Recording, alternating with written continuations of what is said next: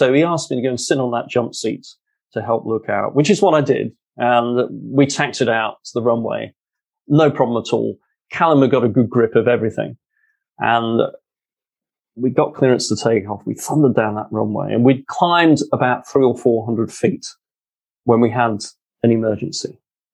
And I knew as Callum was wrestling with the controls, I knew that in the next two seconds, what I chose to do would fundamentally affect the outcome and whether I and everybody else on board that aircraft that day survived or not. Hello, I'm Rita Hyland, and you're about to discover what it means to position your business, career, and life to play full out. This show explores the way leaders just like you embrace and achieve their ambition without working harder or grinding it out any longer. So, if you want to take your life, business, or career to a playing full out status and do so while being the happiest high performer in the room, then hang with me because this show shares everything you need to know using the best of neuroscience, transformational psychology, and a bit of spiritual wisdom to help you change fast, even when it's uncomfortable or scary, or you failed to do so in the past. All this so that you can enjoy more freedom and prosperity in your business and life. I'm happy you're here.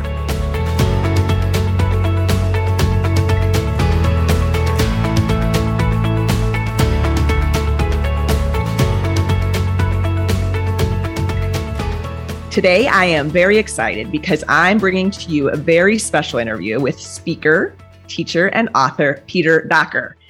Peter teaches people how to navigate the challenge of leadership. His latest book, Leading from the Jump Seat, delivers the message that leadership is about lifting people up and giving them the space they need so that when the time is right, they can take the lead. Co author of Find Your Why and formerly a founding igniter at Simon Sinek Inc., Peter draws on his 25 year career in the Royal Air Force and over 14 years spent partnering with businesses around the world to inspire others to lead from the jump seat. Peter, I am so happy to have you here. Welcome. Thank you, Rita. It's absolute delight to be on your show. Thank you for having me. You are coming to us from London, which they're going to be able to tell when we hear a little bit more of your fabulous accent. I really do get excited to be able to connect us over you know, over the water because it reminds us all that we are globally connected. So thank you again for making that extra special. And as I have already told you effusively, I that I absolutely love your book. I have dog-eared it, I have highlighted it, I have outlined it, and I have referred it on to others. And they've got it already in their hands over here in the States. And I know you're all around the world, but I have already been one of those who's become a big fan. And one of the many reasons that I've enjoyed it is because I really enjoyed meeting you through the book. And so, would you start, if you will, to share a little bit about yourself? Uh, of course. I'll, I'll, pick up on something you just mentioned there. We're, we're talking across the, the pond, and it brings us close together. Over my years, I've visited 93 countries. Wow. And so I've still got a few more to go, but that, that's quite a number of countries. Uh, and the thing that fills me with joy is that although we're from different backgrounds, cultures, languages, what brings us together is so much more than what separates us and keeps us apart. And that for me is one of the great messages of hope that I've picked up over my years of travel and different um, areas where I've worked. But yes, I, I started my working career in the Royal Air Force. It feels like about 200 years ago, but I joined when I was about 20 years old and I joined as a pilot, as an officer.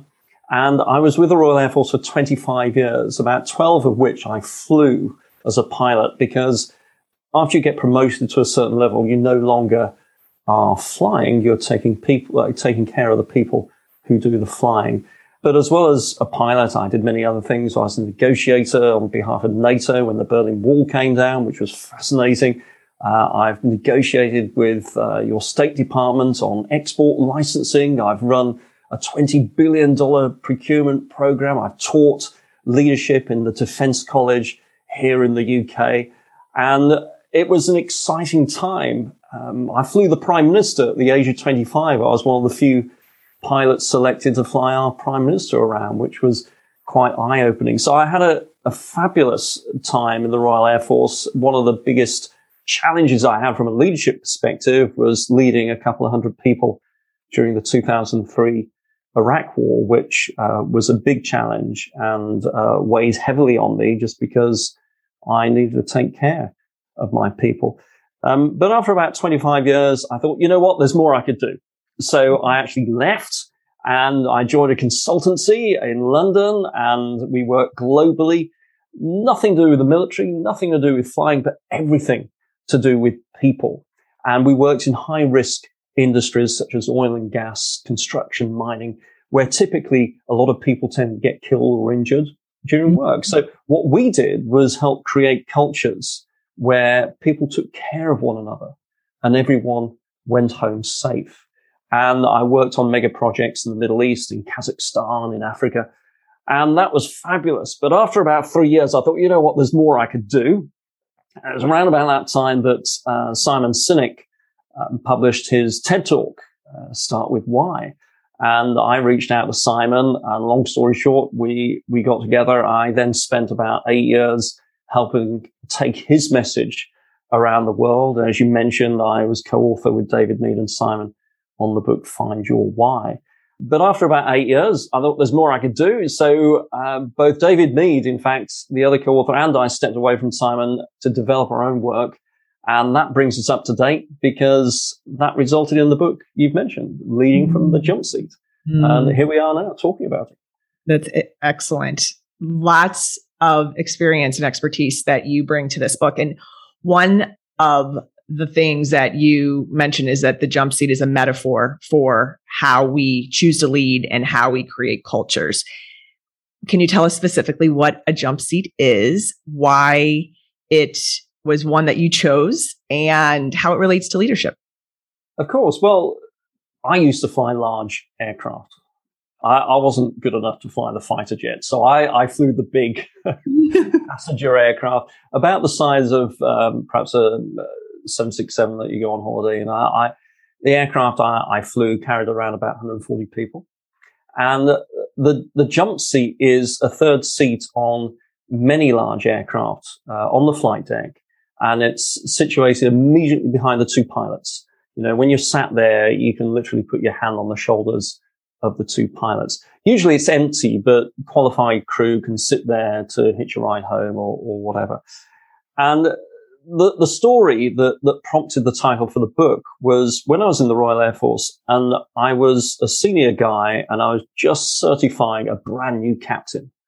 And this guy, Callum, uh, he'd been a first officer or a co-pilot for, for many years and he'd just gone through the six months of in-depth training you receive to become a captain, the, the person in charge of the entire aircraft. And the last part of this process was for someone very experienced such as me to do a final certification by checking him as we flew from London over to Washington Dulles and then on to San Francisco. And as we flew into San Fran, it's a very busy airport, as you'll probably be aware. And uh, Callum did a great job. And we landed, taxied in, the passengers got off, and it was with great pride I could turn to Callum and say, wonderful job. You're fully signed up now. You're fully certified. We're stopping here the night, but in the morning, you've got a regular co-pilot joining you. I'll be down the back with the rest of the passengers and you take us back eastwards towards Washington. And that was a great moment. And because uh, he'd worked hard for it. The following morning, he was doing his pre-flight preparation that you have to do. And I was sitting there reading a magazine, staying out of the way. He came up to me. He said, excuse me, sir. Because I was his senior, senior officer in the Air Force. He said, excuse me. He said, look, it's very busy here out of San Fran during rush hour in the morning. He said, can you come and sit on the jump seat to act as an extra pair of eyes, just to watch as we taxi out to avoid other aircraft, make sure we go the right way? I said, yes, Captain, of course. Uh, and I remember at the time that was quite a courageous thing to do because, you know, he's just had six months of people watching over his shoulder. And this was his chance just to put that all behind it. But no, he was connected to a high purpose, which was the safety of the aeroplane and everybody on board. So he asked me to go and sit on that jump seat to help look out, which is what I did. And we taxied out to the runway. No problem at all. Callum had got a good grip of everything. And we got clearance to take off. We thundered down that runway and we'd climbed about three or 400 feet when we had an emergency. Mm. And I knew as Callum was wrestling with the controls, I knew that in the next two seconds, what I chose to do would fundamentally affect the outcome and whether I and everybody else on board that aircraft that day survived or not. Mm. And here's the thing. I did absolutely nothing. I sat there with my hands in my lap, quite calmly, because in that moment, I needed not to be a great leader. I needed to become a great follower. Mm-hmm. I needed to have Callum feel that I had his back. And I needed to stay out of the way so he could do his job. Now, if I thought he couldn't have done his job and, you know, sorted out the situation, I would have had no business signing him up the day before as a fully qualified captain. And this made me think, you know, leading from the jump seat, it's a metaphor because wherever we are in business or leading teams, at some stage, we will hand over control. It's inevitable. You know, if the CEO of the company, we will retire. If we are leading a team of people, chances are we'll move on to another team. Or heck, even as a parent, you know, eventually our kids grow up, leave home and start to lead their own lives. So handing over control is inevitable. Leading from the jump seat is all about how do we lead intentionally to set those people up so as when the time is right, they can take the lead and they can carry forward those things that we feel are deeply important to us long after we've taken that step back. So that's what jump seat leadership is all about. Mm-hmm. Love, love. Early in the book, you mentioned something that is important, and I think that runs throughout the book is that is the difference between stand in a position and mm it was powerful and, it, and it, it is a theme that goes throughout. Can you tell us a little bit about the difference between a stand and a position and perhaps give an example? Of course. I, I find that in, in language, it's really helpful when we have distinctions in language and we put meaning to words because it helps us to have different conversations and therefore get different results. And this is the case with stand and position. So let's take position first of all. A position is against something or someone, you know, and we can hear a lot of that language in the world at the moment, whether it's in politics or, or in business. People taking up positions against others. And that's fine, but it has a limitation. A position can only exist when there's a counter position. When that counter position is no longer there, your position dissolves because there's nothing to have a position against. Yeah. A stand though is different. A stand is for something. And the beauty of a stand is that it doesn't depend on anyone else or anything else to exist. It can exist all on its own. You know, it's like planting a flag on an island saying, this is what I stand for. This is what I believe in. And ships that go sailing past, they can see what you stand for. And if they agree with that, they can come and join you on your island. But here's the thing, and this is the important thing. If they don't agree, they can sail on past, and that is genuinely okay. All right? Mm-hmm. So I'll give you a quick example.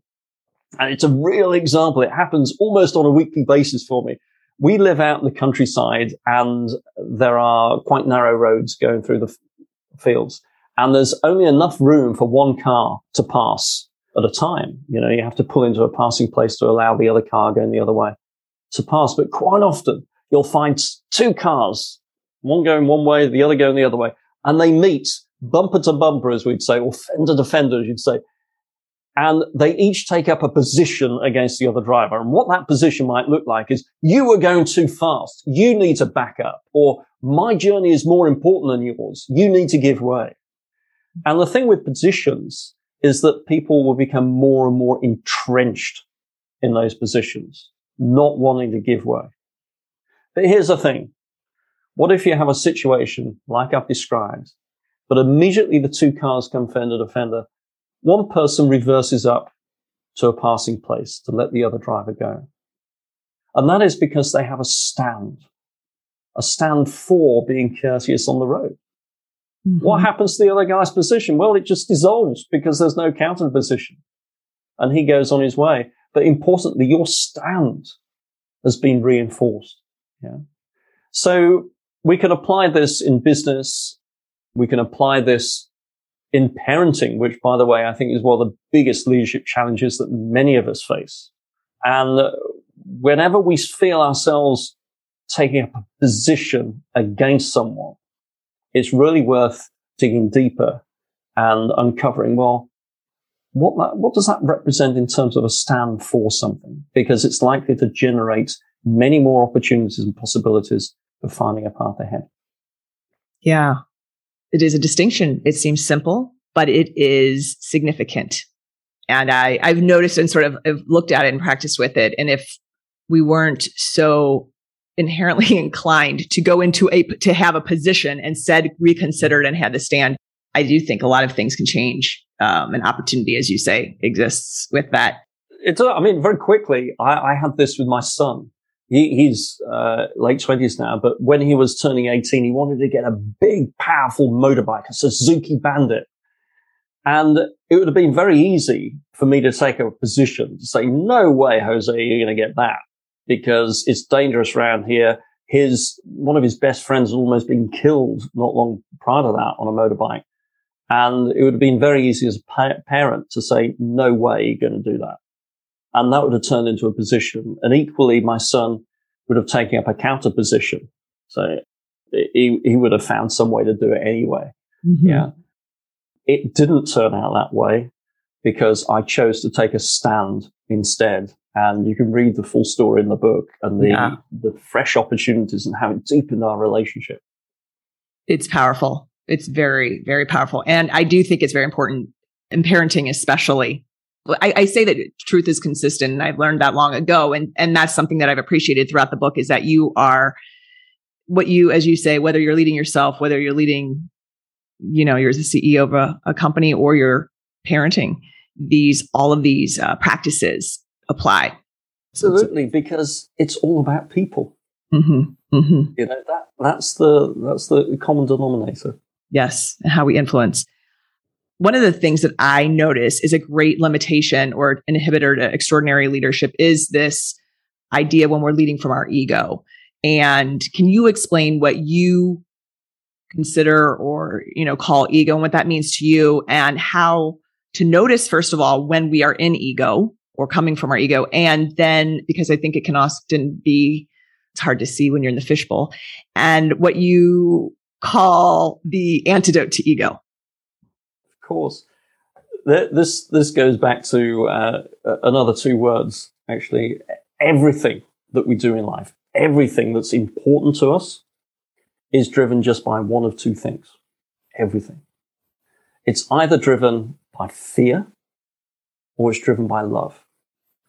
Now, I'll come back to love because in a business context, people tend to get a bit jittery when I start talking about love, but that's okay. we'll come back to it. So let, us look at fear first. You know, fear is triggered when we sense that our life is on the line, and that's good because it has us jump back from the oncoming car or whatever it is. You know, that, that's good. It triggers that reaction. But most times our lives are not on the line, but fear can be triggered as well when we sense that our livelihood, our status, or our reputation is on the line. And that's when fear tends not to be very helpful at all. Because in those situations, when our livelihood, status, or reputation is threatened, fear shows up as perhaps like anger or at the other extreme, timidity. You know, we take a, a big step back and just disengage. And we see the world as a place of scarcity and we close down our view rather than thinking about others. We just think about ourselves. It all becomes about me. And that's where the big one tends to arise, which is ego. And ego is Greek for I. We just think about ourselves. And when we're leading others, well, actually, when we're just leading ourselves, ego in those situations tends not to be helpful at all because it drives us to take decisions which end up hurting other people. You know, we forget about our team. We forget about the customers we serve. It's all about me. But here's the thing. We always have a choice. And that choice is to see fear as a warning flag. Mm-hmm. And instead recognize that it could trigger that ego and instead source ourselves from a place of love. Now, love in business looks like seeing the world as a place of possibility and opportunity rather than scarcity. It's about reminding ourselves that we're in service of our team and the people that we serve, our customers, our clients, rather than just ourselves. And importantly, instead of ego, we choose to lead with humble confidence. And humble confidence is about being absolutely confident around your strengths and your abilities and resolute. And this is really important, resolute on where you're heading, but also having the humility to listen and particularly listen to your team and invite them to help you figure out the solutions to the challenges that you're facing. So that's the opportunity. We will often be triggered by fear, but we always have a choice to be sourced from love. And what links fear and love is courage. Courage cannot exist without fear, but it can only be sustained for the love for something. Mm. And that's the mm. opportunity we have. Yeah. Very powerful. How do you apply? Like, if you, is there a personal example that you have, perhaps, or a story where, you know, I guess that's the basis of all of, of, of some of your practices, but do you have a story around where you could choose to have, have made a choice of fear and made it and were able to wake yourself up and instead make it from love? Well, very briefly, I, I think the the extreme for me was the 2003 Iraq War, where I found myself leading 200 people, best part of 200 people, and we flew large, undefended, unarmed aircraft, um, which were air refueling tankers, and we gave gas away to, to fighter jets. That was our job. We, we flew around in circles and people on the ground tended to shoot at us, which became a little bit irritating after a while. But here's the, the thing, you know, I, I, I thought on the first night of the, uh, the war, I, I would lose many of the 40 people I saw off in aircraft that night because we were sitting ducks, literally. And that would be very easy to, to source ourselves from a place of fear because for all of us, our life, our livelihood, status, and mm-hmm. reputation, they're all on the line. yeah. You know, so this is as real as it gets. And so we could have been hijacked by fear, but that would not have helped us in that situation. Uh, so actually where we sourced ourselves from was love. We may not have used those words, but this has nothing to do with the politics, but instead it had everything to do with ensuring that we did our job because if we didn't do our job, those fighter jets would not get refueled. If those fighter jets did not get refueled, then they wouldn't be able to provide the air support that American, British, and Australian troops needed on the ground. And if they didn't get that air support, those troops on the ground would die. Mm-hmm. And it was simple as that. So my people put themselves in harm's way driven not by fear, but by the love for people who wore similar uniforms to them, who they never met, but were absolutely relying on them to do their job. And I've never seen such an extraordinary display of morale, camaraderie, dedication as I saw over the four and a half months there. Mm-hmm. You know, it was uh, incredible. Now, take that and put it into business context, uh, I tell the story in the book about Kath, who run or still runs a, a, a small uh, printing business. And one year she had a, one of her big contracts removed, which uh, the contract was cancelled, taken over by a competitor, and she lost 70% of her revenue overnight. Now, fear could have kicked in there. Yeah fear, ego could have kicked in. The business had been going since 1922. She was the CEO. Uh, fear of failing on her watch, her reputation, her status, that could have kicked in. But instead, she chose love. And what that looked like was doing everything she could to support her people to ensure they could still pay their mortgages. And that opened up all sorts of different opportunities and innovation, which again, I've mentioned in the book. The headline is that they're still going strong. Yeah. Uh, that was in 2007, 2008. They're still going strong today. So yes, fear and love, it can show up in lots of different ways. And to recognize when we're being triggered by fear, just asking ourselves, is it because of our ego? Is it about our status, our reputation, our livelihood? And just see it as an opportunity to instead source ourselves from the love for something, which generally has a lot to do with other people. Yeah. Serving rather than just serving ourselves. Yeah. Both of those examples are, are fabulous. I appreciate the second one as well about the Kath because it's relevant to, you know, leaders today who are, you know, challenged obviously with business. I think we should add, but maybe I should save it for people that everybody came home from your Absolutely. healthy and alive, which was quite a testament to you. Well, thank and you. Then, I mean, it, it, I see it as well that the most important successes of my my time during that part of my career. But I, I would also say that this is about results, other results too. We were tasked with 479 missions. Mm. We flew 479 missions. And this is an aircraft that was at the time well over 40 years old, probably 50 years old. We didn't have sufficient spares. Um, there were sandstorms, searing heat in the desert, but we flew every mission that we were given. And that's a testament to my aircraft technicians, engineers, as well as all the aircrew that flew the, flew the missions. One of the things that you mentioned, and, and maybe is applicable to, to how you led and, and, and maybe Kath as well, is that you, um, that you say leaders need to find the simple message, cause, voice, and to, in a world of so much noise, that they really need to learn how to make things simple and bring it down. And I, I, think you began to do that when you were saying, you know, we talked it, you know, if this doesn't happen, this doesn't happen, if this doesn't happen, if this doesn't happen. And so everyone could hear and, and, and see the simplicity of the message. Could you talk more to that and the importance of it and how you encourage leaders to do that? Absolutely.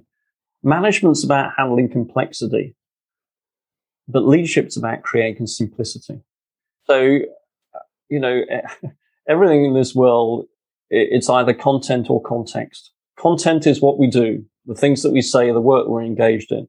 But content has got no meaning without context. Context is what gives meaning to what it is we're doing. It's like a jigsaw puzzle. You know, content are all the puzzle pieces on the table, but they make no sense whatsoever until you see the picture on the puzzle box. That's mm-hmm. the context. And quite often we can be so focused on rearranging those puzzle pieces or trying to fit them together that no one is paying attention to what the picture on the box should be. And so linking back to the previous story about the 2003 Iraq war, there was so much noise going on in terms of the, the politics, in terms of um, the, the, conditions under which we were uh, going into Iraq, etc. All that noise was literally that noise in your head. And it, it, meant that if I allowed that to prevail, people would become unfocused. They wouldn't know which way to point. They would have doubts. What I needed to do was pull the, as I say, pull the signal up from the noise. It's like tuning in an old radio. Remember the old radios yes, where it's all, yes. all that static? Yeah. Finding that signal, finding that channel that everyone then can relate to. And that was what I, probably more by accident designed, to be perfectly honest, Rita. You know, I gathered all my people together the day before everything started and gave them that message about us needing to do our respective jobs because unless we did, people on the ground who are relying on us, we're going to die. Mm-hmm. And it was that simple. Yeah. And I think I fell on that message, as I say, more by luck than, than intention. It's just the words that came out of my mouth. Yeah. So here's the thing. If we are the senior person in any team or organization, if we're not making that picture on the puzzle box as clear and as vivid as possible, no one else is going to do it because they're just going to focus on trying to jam these puzzle pieces together. Mm-hmm. And they, they go heads in, um, focused on their bit of the, uh, the, the puzzle, bit of the task. We've got to keep that picture as vivid as we possibly can because it's that picture on the box that gives meaning to the work that we do. And when we can give that meaning to people, then they can figure out themselves how to bring those puzzle pieces together. Yeah. Speaking to putting puzzle pieces together, we share some of the favorite movies, which were Hidden Figures and Apollo. I continue to watch those again, but you talk about, you know, putting puzzle pieces together and you refer to something called the warehouse of possibilities through use of maybe those, you know, those movies. Can you share a little bit more about that? I think that's, uh, helpful for leaders to understand how to bring down things together, bring a team together, as well as to remain open, like you just referenced? Well, I, I, think it links very nicely actually to what we are just saying a moment ago about painting the picture on the puzzle box.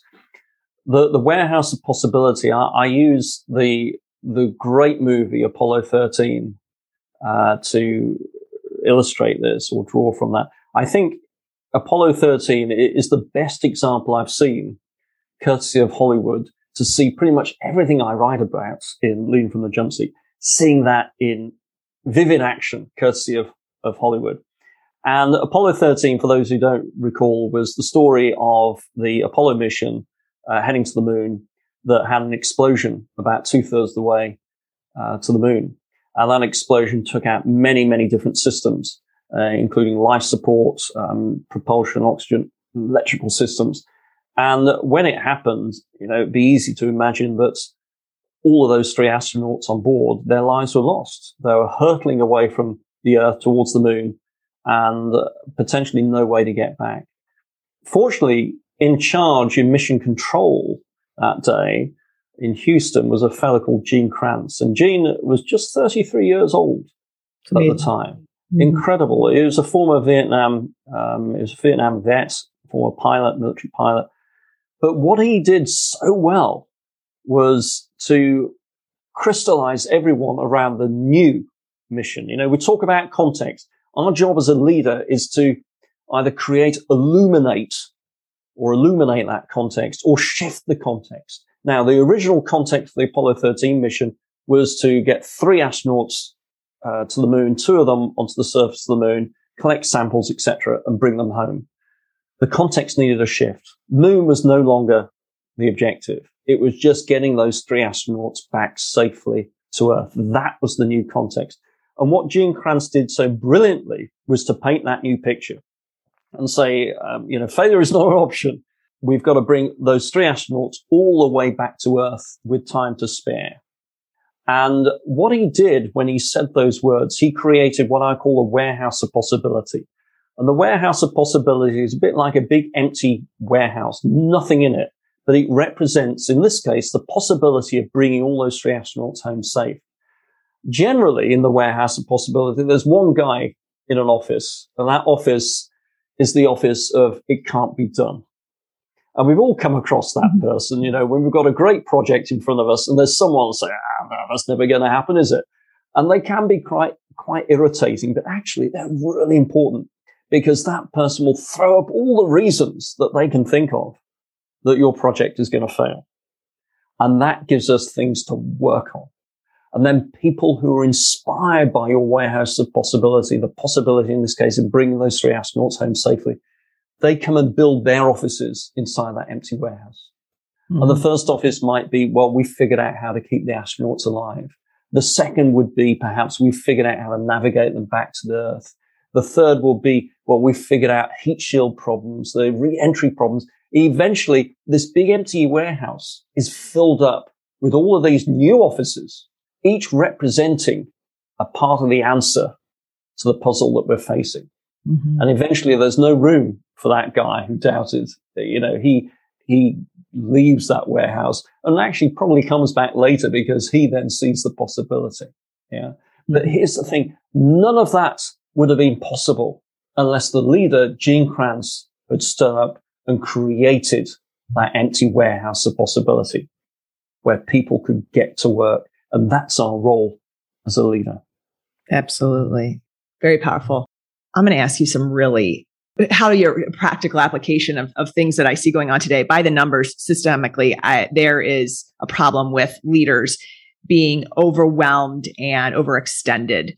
And I feel like your philosophy and your practices are something that, that, that can be very helpful. When you dig deeper into these problems, what I tend to see and what they tend to see is that they believe that they have to have all of the answers, and that creates an anxiety, which of course um, negatively impacts performance and productivity. What do you mm. say to leaders who find themselves in overwhelm and tend to be overextended? How how are you responding to them, and what do you offer? Uh, first of all, embrace it. You know, we are all trained, we are conditioned to be the one who can put the hand up with the answer. Think about it. When you're at school, teacher asks a question, you put your hand up, you get rewarded or acknowledged for knowing the answer. Mm-hmm. And then perhaps we get particularly good in some areas and we go on to college maybe to get more specialized. And we come out with that college degree, say in computer programming, and we're hired because of our skill of knowing the answer to computer programming problems. And if we get really, really good, we'll get promoted. And then all of a sudden, we're no longer the one doing the computer programming. We're taking care of the people who do the programming and we've had no training whatsoever in that new role. And so what happens? We revert to type, which is I've got to be the cleverest person in the room. I've got to be the one with the answer. But here's the thing. If you're always the one who has to be the answer, uh, have to have the answer to the problems you're facing as a team, you then become the constriction in the pipe. The team can only progress as quickly as your own knowledge will allow. And this actually links back to our earlier part of the conversation, Rita. being attached to being the one who, who knows the answer, that comes from a place of fear because it's about status and reputation. But if we embrace humble confidence, which comes from love, that gives us the ability to put up our hand and say, look, people, we've got this challenge. I don't know the answer to it. But let me paint the picture on the box, the reason why we've got to figure it out. And then I'm going to support you, give you all you need to help figure out this problem. What do you got? And this is when we have this pivotal moment where no longer are we attached to being the person who has to have the answer. And we are instead focused on being the person who asks the important questions. And we empower our team to help figure out the solutions. And that's when we tap into what I refer to as the collective genius of our team. And that's exactly what Gene Kranz did in Apollo 13. And here's where it links directly to your question. When we let go of being the one who has to know the answer, suddenly we find that we have free time because we're focused on keeping that picture on the box as vivid as possible. And instead, we're focused as well on, on lifting others up so they can figure out the solutions to the challenges we face. There, there's one guy uh, in the book I mentioned, Lieutenant General Sir James Dutton, KCB CBE. He's been knighted twice by Her Majesty the Queen. He is a fantastic leader. I had the privilege of working alongside him in the Ministry of Defense years ago. And he led British and American Marines into combat during the 2003 Iraq War. And it was with huge delight over the last six, eight months. I've reconnected with uh, Sir Jim Dutton and after 20 odd years, and, and he, he took me back to the Iraq War. He said, you know what? He said, on the night of the, uh, uh, of the Iraq War, just before we were about to advance, he said, I have nothing to do. Absolutely nothing to do. He said, because I had all these great people on my team and they knew precisely how they were going to bring their piece of the jigsaw puzzle to connect with others. He said, all I had to do was to stand back, be ready to support them, but then let them get on with it. Mm-hmm. So if any leaders out there think they've got too much on their plate and uh, feel overstressed, well, just think of that story. Sir James Dutton leading thousands of multinational troops in a major uh, military operation. And on the night before the advance, he had nothing to do. Why? Because he had the humble confidence to give people under his command the space they needed so they could figure out and put the action, put the plan into action. That's a great example. By the way, all of those fear drivers were were potentially present. You know, uh, their life, livelihood, status, and reputation was on the line. But even in those circumstances, had the humble confidence to empower his people, to lift them up so they could lead. Right. And and this goes a little bit you something that you mentioned, which I think and I, I see relevant with at least some of the people that I've talked to, is that the difference of, of when they're making that transition between being an expert and I think that is where the bottleneck gets in is that they think they need to now be the super expert as they go when it is a, actually a time to be, as you refer to it, a leader of experts. Uh, say anything that you want on on that distinction and how to make that transition perhaps easier. Yeah, well, I, I think a, a, few things make that transition easier. First of all, it's giving yourself permission to reflect and, and, and take a moment. Yeah that, that's the starting point. So often we're running so fast, we don't have time to stop and get a bike, which would allow us to go quicker. Well, this is the bike, all right, but we need to stop uh, to make use of it. And actually, where it starts is getting very clear on what's deeply important to you. Okay, and so if we want to lead others better, we need to figure out how to lead ourselves better, I think. And that's an ongoing process, but it starts with this. What is deeply important to you? I'm not talking about the latest iPhone or your next paycheck. No. What are those non-negotiables in your life? Now, to give an example, for many of us, family is deeply important. Yeah. I remember a couple of years ago, my wife uh, gave me a phone call. She'd been involved in a car accident. There is nothing on this earth which would have stopped me from dropping everything and going to her aid. It was only a couple of miles down the road. Just pause on that for a moment because think about it. I was stepping into the unknown. I didn't know what I was going to find, but there was no hesitation in taking those steps forward. Okay. Because there's this big reservoir of energy that drives you forward, even when you don't know the answer or you don't know what you're going to find. So if we tap into other things that are equally important to us, um, and I explain how to do this in, in the book, one of those deeply important things for me is mutual respect. If I sense that people aren't being respected and that respect being returned, that really grips me. That will help me step forward into the unknown uh, when other times I, I wouldn't, you know. And so when we can identify these non-negotiables, they can turn into stands that we discussed earlier. And when we put those stands into action, they become commitments. Yeah. So come back to leading that team to, to, to letting go of being the one who was also, sorry, always knows the answer. This is where our stands come in. Those things that are deeply important to us because it acts, they act as a handrail to guide us when we're stepping in to the unknown. It gives us the courage to choose love over fear. It gives us the courage, therefore, to lead with humble confidence rather than ego. It gives us the courage to put our hand up and say, look, I don't know the answer to this challenge that we're facing, but let me paint the picture, the reason why it's so important that we've got to figure it out. And it's that reservoir of energy of our non-negotiables, as I refer to them, that helps us to step into that unknown. So knowing ourselves is so, so valuable when we're leading others in crisis or in times of uncertainty, because otherwise there isn't a roadmap. There isn't a checklist to follow. But what we do have that's available to all of us are those things, those non-negotiables, and those together act as the guide that we need to take that courageous step forward when otherwise we might uh, freeze or not do anything or try and take control to tighten our grip.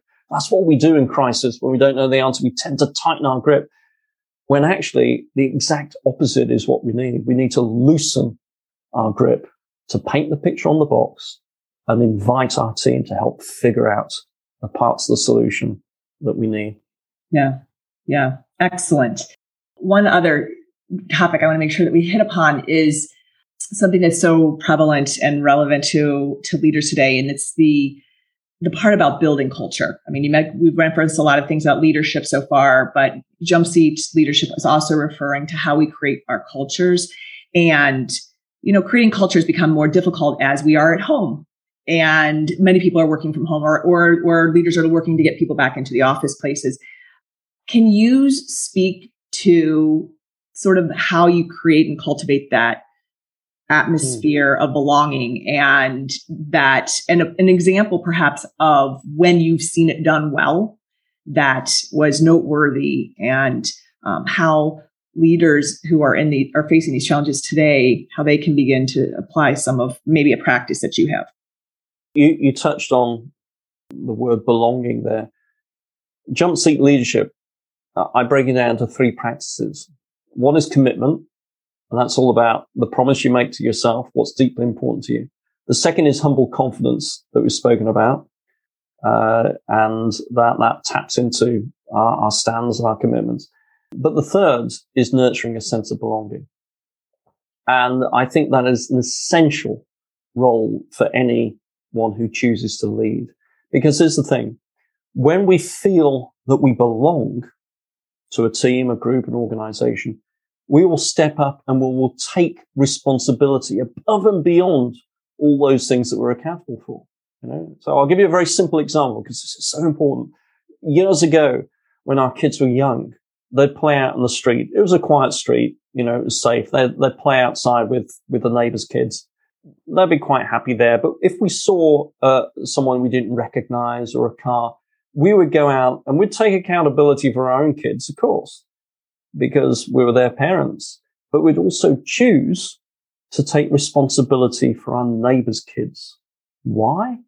Because we belonged to that community. We wanted to contribute to that community. We knew what role we had to play, what we could bring to the table.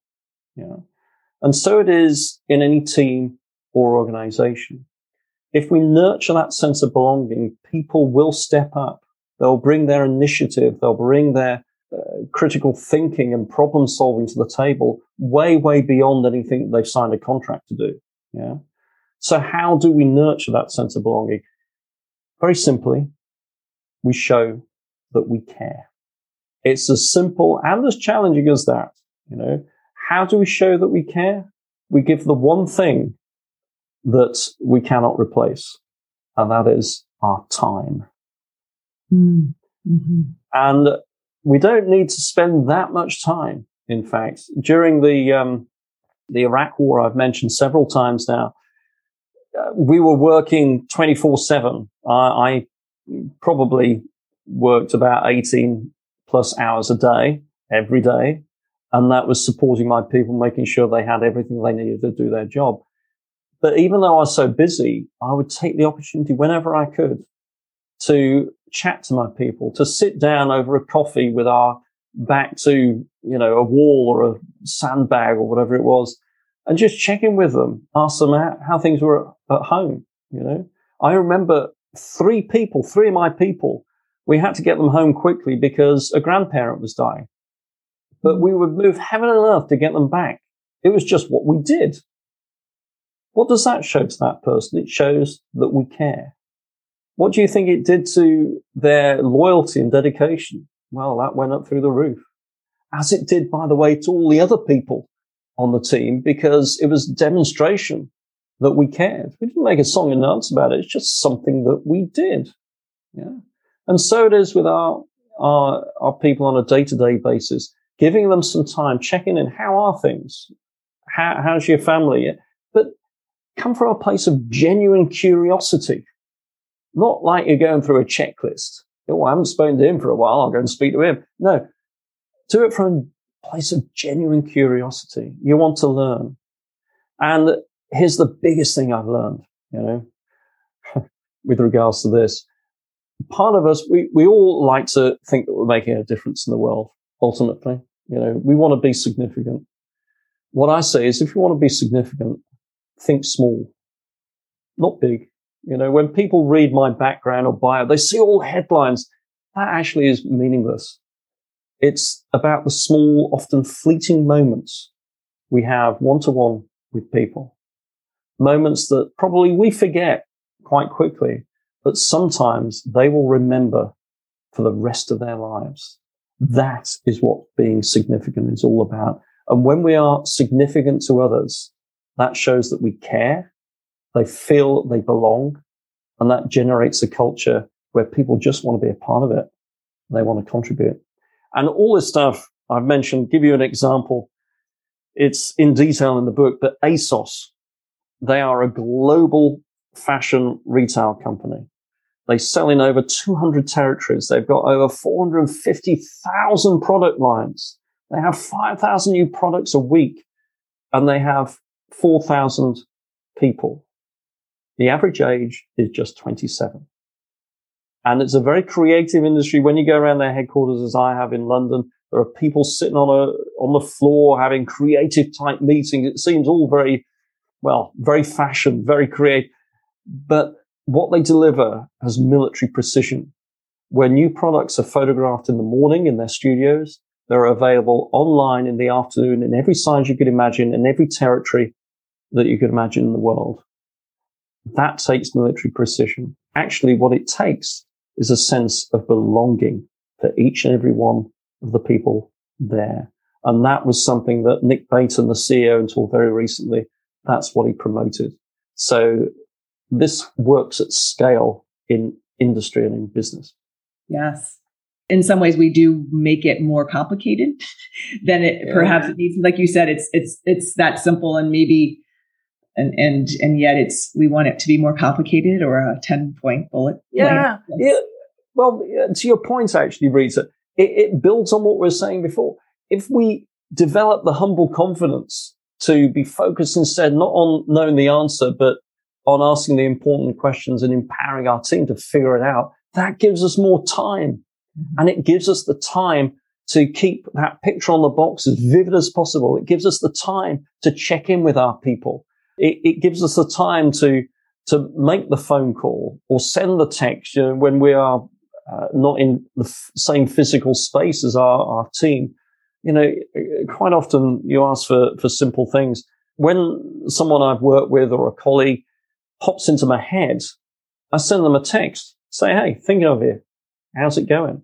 You know, and that's because I'm genuinely curious about how they're doing. Does it take long? No takes 30 seconds, even with my fat fingers on a phone, you know? But the impact I, over the years, I've had so many occasions when people have come to me uh, and said, you know, your text landed just at the right moment. Thank you. You know, it, it's, it's about the opportunities we see to be that pebble in the pond. You know, when you throw a pebble in the pond, the ripples that go out, we have no idea how far they will go and continue. And the more opportunities when we're leading others, the more opportunities we can find to be that pebble in the pond, the great, greater the likelihood is we're going to have a significant impact on people's lives. That's that's wonderful. That's I think that's a perfect place to stop. I you know I could talk to you and ask you questions forever, but I think that we need to make everybody go out and buy the book.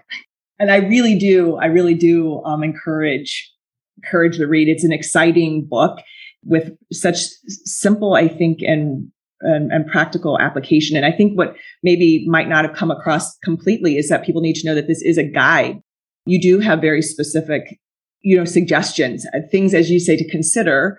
Uh, as a leader, as it pertains to many of the distinctions that you make, but this is something. This is a book you can pick up and you can read, and you can um, learn more about leading from the jump seat by going to www leadingfromthejumpseat.com, which makes it very simple. And Peter, I'm just going to say thank you for sharing your experience, your tremendous insight, your expertise. And do you want to share what, what you're excited about that's going forward? Yeah, well, um, it, it, builds on what you've just said, actually, Rita. The, the book, Leading from the Jump Seat, is a how to guide, you know, wherever you are in life, whether you're just starting out, whether you are in flow at work, whether you are just leading a team or about to take a step back as a senior person, it's all there. And I, I show how to put those ideas into practice. But what I'm focused on at the moment is building a, a course uh, where uh, it's not dependent on me, but there'll be lots of videos of me setting up the uh, uh the exercises and the case studies, which will include Apollo 13 and lots of exciting stuff about being faced with crash landing an aeroplane as I was, uh, and what we can learn from it and helping people to put these ideas into practice on the daily basis wherever they work and in life in general, actually. So yeah, I'm really excited by that. Well, congratulations. I will look forward to hearing and seeing more of you and um, seeing you even more in the States as we talked about earlier. But in the meantime, just know, uh, I think that you for sure accomplished your mission today, which was to lift people up and to share. And uh, for that, we are very, very grateful. Thank you. It's been an absolute pleasure talking with you, Rita. Thank you for having me on your show. Thank you for being with me today. By you listening to this, it tells me you're interested in growing yourself and likely not just for yourself, but to positively influence others as well. If you enjoyed this podcast, go ahead and share this with your friends and colleagues.